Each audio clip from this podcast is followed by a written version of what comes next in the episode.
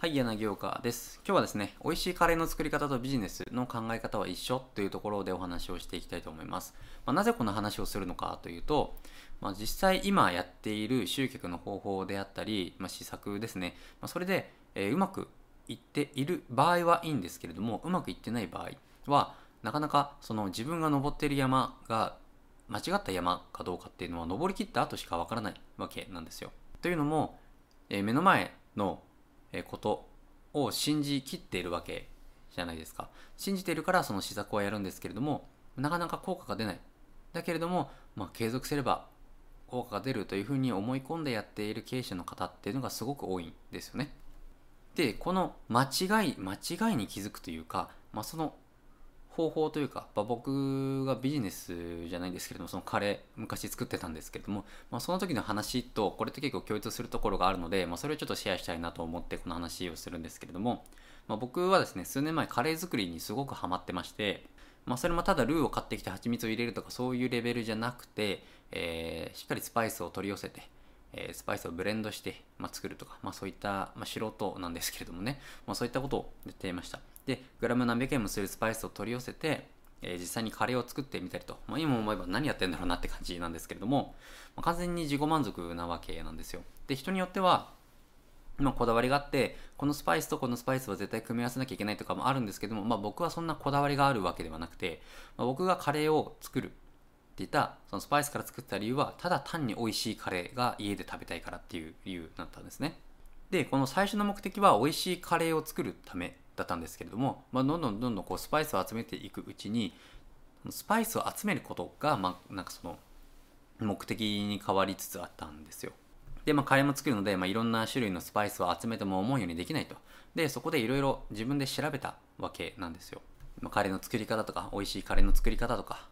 まあ、失敗しないカレーのスパイス調合とか。で、そこで調べていくと、一つ気になった記事があって、美味しいカレー作りに、えスパイスはいらないみたいな、こんな感じの記事があったんですね。で、その当時僕はですね、このまだマーケティングとか、えーセールスライティングとか学んでなかった時なので、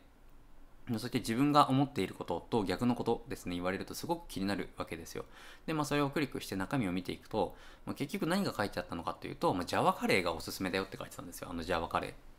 であのいろんなスパイスをブレンドするよりもジャワカレーがすごく美味しいよみたいなあの記事というかそういうコメントとかたくさんあってですね。で、まあ、僕はそこで思ったわけですよ。いやおいおいおいと。そんな市販のジャワカレーがそのいろんなブレンドをした、えースパイスとブレンドしたカレーよりうまいわけがないじゃないかと思ったんですけれどもまあその僕は結構その情報を聞いたりまあ試したくなるんで実際試して買ってみて食べたわけですよ、まあ、そしたらですねあの、まあ、僕のスパイス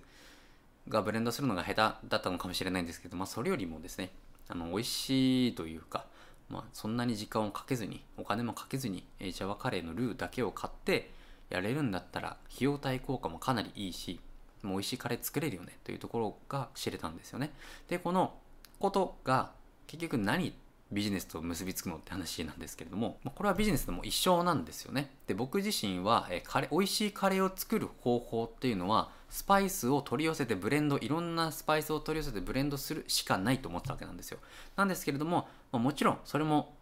えー極めていけば一つの方法になるわけなんですよ。でも僕は、えー家で美味しいカレーを手軽に安く食べたいみたいなそんなところがあったのでそういった目的であればそんなスパイスとかですねそこまでこだわる必要がなくてまあ人にはよると思うんですけれどもあのいろいろ調べていろんな方法はあるわけじゃないですか、まあ、ジャワカレーを食べるとか、まあ、ココイチに行くとかチャンピオンカレーカレーのチャンピオンに行くとか、まあ、三好野の餃子のカレー屋さんに行くとか、まあ、いろいろ選択肢はあるわけですよ。でそんな中で僕は美味しいカレーを家で食べるには、えーまあ、その方法しかないと思い込んでたわけなんですよ。でもこれってすごくもったいないことなんですよね。でもうちょっと自分がそれしかないんじゃなくて他にも方法があるんじゃないかっていう風な観点で調べることができればそれはもっと早い段階で気づけたわけなんですよね。でそのスパイスは今も全然使ってないですしまあいい年になったかそういうことに気づけたのでいい年になったといえば、まあ、そういうふうに考えられる方はいいんですけれども、まあ、これがもし実際にビジネスで、えー何百万とか何十万何百万、まあ、何千万はよっぽどないと思いますけれども使った後で気づいたらどうでしょうかというところですね。で3ヶ月前にライバルのお店ライバルの企業がその秘密に気づいていて3ヶ月経った後そっちの店が繁盛していて自分だけが全然繁盛しなくむしろ赤字というかマイナスだったらどうでしょうか？いい経験だったと言えるでしょうか？と言えないですよね。で、え、ビジネスにおいて1という数字は最も悪い数字なんですよ。例えば取引先が1つしかいないとか、え、収入の、えー、元が1つしかないとか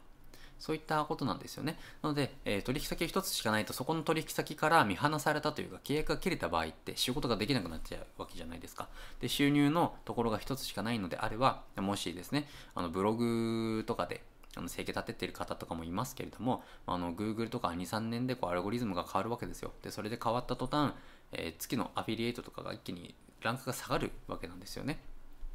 で、その時に、えー、例えば300万ぐらい稼いでたけど、月10万になったと。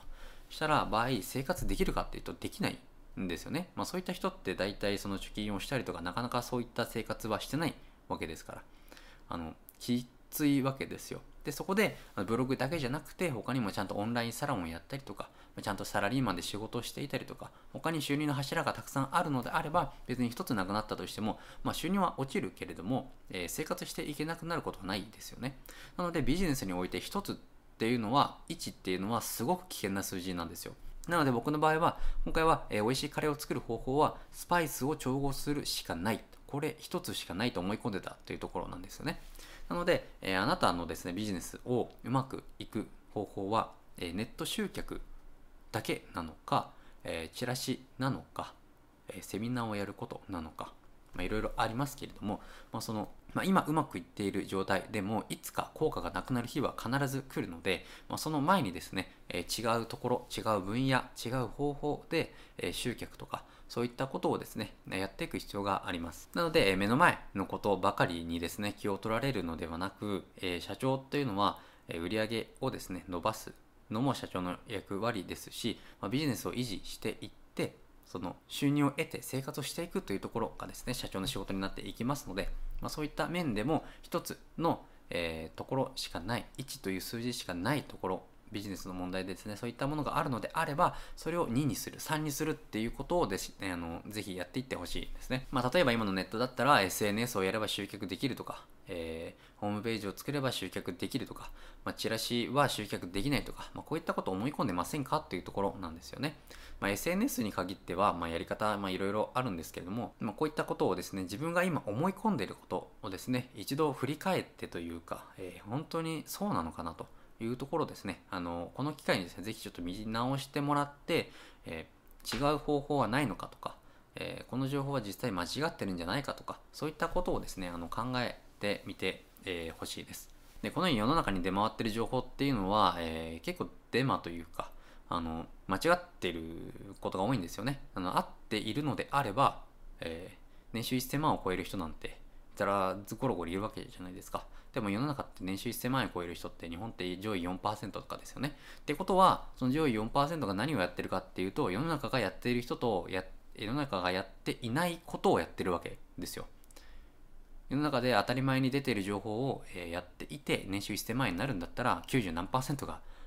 年収1000万円いくわけじゃないですか。でもなってないので、世の中で常識だと思っていることは間違ってるっていうことです。で、あなたのビジネスを成長させるのもダメにするのも社長のあなた自身です。思い込みではなく、えー、数字とかデータとか、まあ、実績とか、これらをしっかりと把握をして何をすべきなのか、これから何をしていくべきなのかというのをですね、ぜひ判断してもらって、で、これからどうすべきなのかという対策をぜひね、あの、していってほしいです。で、あのー、今日はですね、この機会にですね、えー、こんな思い込みをしていないかとか、えビジネスで1という数字のものが自分のところでないかとか、そういったことをですね、振り返ってみて、えー、改善していってほしいと思います。はい、今日はこれで終わっていくんですけれども、このチャンネルでは年収1億未満の社長に向けて、えー、集客の事例であったり、売上アップの方法、ノウハウを、え、発信しております。で毎日、え、配信しておりますので、チャンネル登録の方もよろしくお願いいたします。それではご視聴ありがとうございました。